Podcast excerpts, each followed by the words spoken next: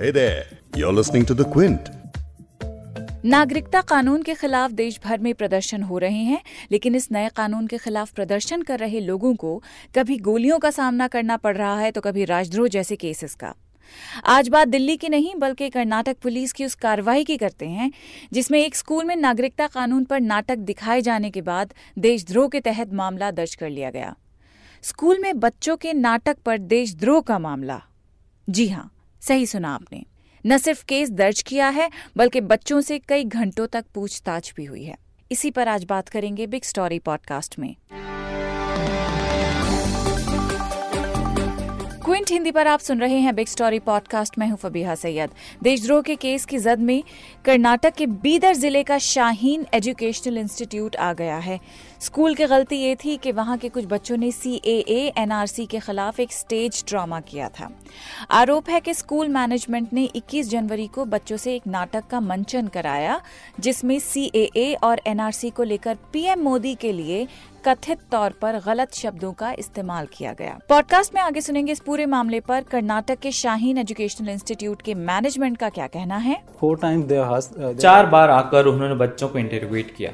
ये साढ़े ग्यारह बजे तक आ जाते हैं और डिप्टी एसपी करीब एक बजे आते हैं और ये फिर चार बजे तक पूछताछ करते हैं। रेगुलरली सुनेंगे शाहीन एजुकेशनल इंस्टीट्यूट में पढ़ने वाले दूसरे स्टूडेंट्स के पेरेंट्स को जिनका कहना है कि क्योंकि ये स्कूल एक मुस्लिम संस्थान है इसीलिए ये सब किया जा रहा है।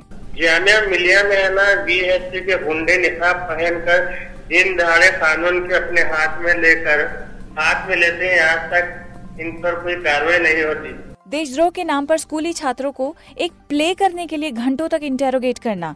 क्या वाकई संविधान इसकी इजाज़त देता है? जानेंगे द क्विंट के लीगल एडिटर वकाशा सचदेव से। It was literally enacted as a sedition जो एक क्रिमिनल ऑफेंस बनाया गया है वो इसलिए बनाया गया था ताकि कॉलोनियल गवर्नमेंट अपनी मनमानी कर सके। और साथ ही तफसील से बात करेंगे सेडिशन यानी देशद्रोह के बारे में सुप्रीम कोर्ट के एडवोकेट चित्रांशुल सिन्हा से। डेमोक्रेटिक सोसाइटी में इसका रिपील होना बहुत ज़रूरी है बिकॉज़ एक कहते हैं chilling effect on free speech अब जिस स्टेज ड्रामा पर इतना विवाद हुआ है, उसके बारे में भी जान लेते हैं। 21 जनवरी को कर्नाटक के शाहीन स्कूल के क्लास फोर्थ, फिफ्थ और सिक्स के स्टूडेंट्स ने citizenship amendment act national register of citizens और नेशनल पॉपुलेशन रजिस्टर पर एक प्ले किया। इसके बाद 26 जनवरी को अखिल भारतीय विद्यार्थी परिषद, यानी एबीवीपी के एक एक्टिविस्ट ने शाहीन स्कूल के खिलाफ एक एफआईआर दर्ज की। इस शिकायत में कहा गया है कि नाटक में छोटे छोटे बच्चे कहते दिखे कि सी और एनआरसी के लागू होने से देश के मुसलमानों को हिंदुस्तान से बाहर निकाल दिया जाएगा। इसी क्रम में नाटक में एक बच्ची अपनी बात रखते हुए पीएम नरेंद्र मोदी के खिलाफ इस तरह की भाषा का इस्तेमाल करती नज़र आई, जो शायद उसे नहीं करनी चाहिए थी। गुरुवार 30 जनवरी को प्ले में शामिल एक बच्ची की माँ और स्कूल की एक टीचर को सेडिशन यानी देशद्रोह के मामले में गिरफ़्तार भी कर लिया गया। माँ और टीचर को इसलिए गिरफ़्तार किया गया क्योंकि वो कथित रूप से इस नाटक को तैयार करने में शामिल थी। द क्विंट ने शाहीन स्कूल के मैनेजमेंट से बात की। सुनिए तौसीफ मडिकरी को, जो शाहीन स्कूल के सीईओ हैं। फोर टाइम्स दे आस्क्ड चार बार आकर उन्होंने बच्चों को इंटरोगेट किया। ये साढ़े ग्यारह बजे तक आ जाते हैं और डिप्टी एसपी करीब एक बजे आते हैं और ये फिर चार बजे तक पूछताछ करते हैं। पिछले चार दिन से यही हो रहा है। डिप्टी एसपी तो क्लासरूम में जाकर बच्चों से बाहर आने को कहते हैं। जो बच्चे क्लासरूम के बाहर आ जाते हैं उन्हें स्कूल के किसी ऐसे कोने में ले जाकर पूछताछ करते हैं जहाँ सीसीटीवी नहीं लगा होता। नो सीसीटीवी इकतीस साल पुराना शाहीन स्कूल कर्नाटक का एक जाना माना स्कूल है। पिछले साल इस एजुकेशनल इंस्टीट्यूट के करीब 327 स्टूडेंट्स ने एमबीबीएस में एडमिशन लेने के लिए ज़रूरी नीट का एग्ज़ाम क्लियर किया। आठ राज्यों में फैले इस इंस्टीट्यूट के 40 सेंटर्स में करीब 16,000 स्टूडेंट्स पढ़ते हैं और शाहीन एक मुस्लिम संस्था है। एक और पेरेंट हैं जिनकी बच्ची स्कूल में पढ़ती है। उनका कहना है कि ये स्कूल अगर मुस्लिम इंस्टीट्यूट नहीं होता तो शायद ये सब भी ना होता। शाहीन बाग में है ना गोली चलती है, जामिया मिलिया में है ना गोली चलती है। वहाँ पर कोई है ना, केस वेस नहीं होता।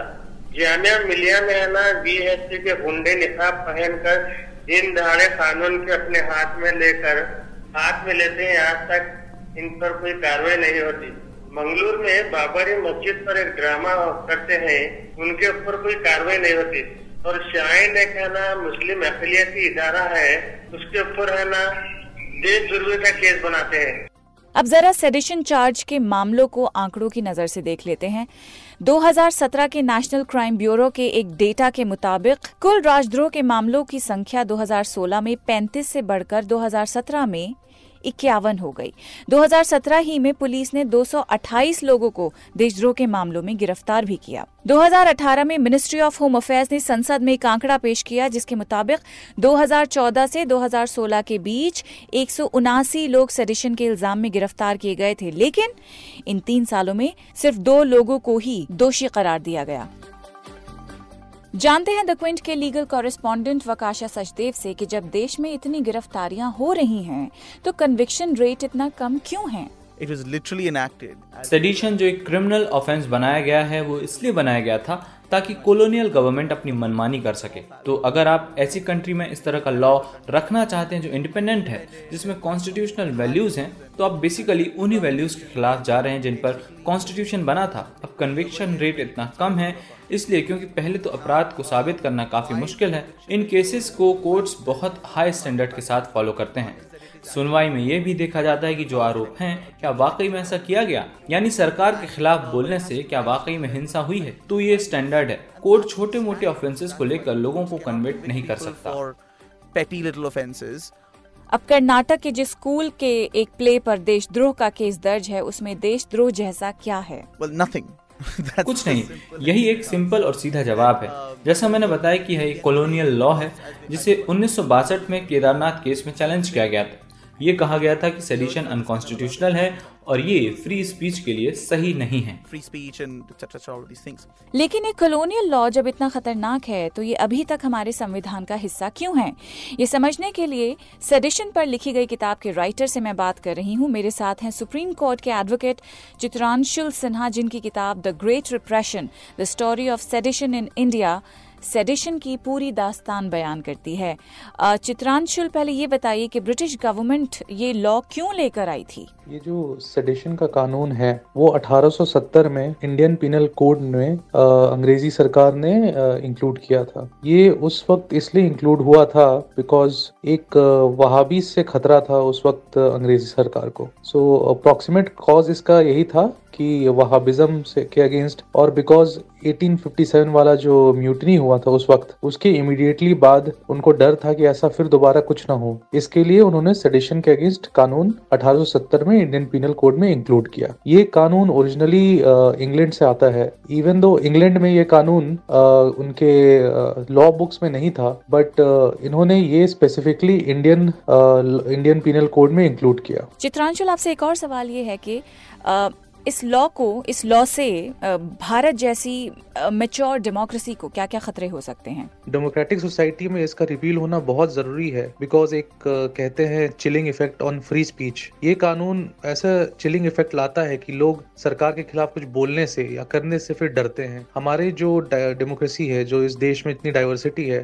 जितने डिफरेंस ऑफ़ ओपिनियन है, ऐसे सिचुएशन में और ऐसे सर्कमस्टांसेस में सेक्शन 124 ए को रिपील करना ज़्यादा अच्छा रहेगा। 1962 में सुप्रीम कोर्ट ने सेडिशन को कॉन्स्टिट्यूशनल करार दिया था सेक्शन 124 ए को। बट सुप्रीम कोर्ट ने उस वक्त ये भी कहा था कि अनलेस एंड अनटिल कोई भी ऐसा एक्शन जिसको सेडिशन जैसा अक्यूज किया गया है, वो एक्शन जब तक वायलेंस इंसाइट ना करे या वायलेंस को इंसाइट करने का टेंडेंसी ना रखे, ऐसे एक्शन को सेडिशन नहीं कहा जा सकता है। उसके बाद सुप्रीम कोर्ट ने बहुत सारे केसेस में, बलवंत सिंह के केस में, बिलाल अहमद कलू के केस में क्लैरिफाई किया था कि सरकार के अगेंस्ट नारे लगाने से या सरकार के खिलाफ कुछ बोलने से जब तक कि वायलेंस ना हो पब्लिक डिसऑर्डर ना हो, तब तक वो सेडिशन नहीं माना जाएगा। ये आखिरी सवाल आपसे पूछना और भी ज़्यादा ज़रूरी है, क्योंकि आजकल इतिहास की हर गलती के लिए नेहरू को जिम्मेदार ठहराया जाता है। तो मैं ये पूछना चाहती हूँ कि नेहरू ने क्या इस लॉ का समर्थन किया था कि नहीं?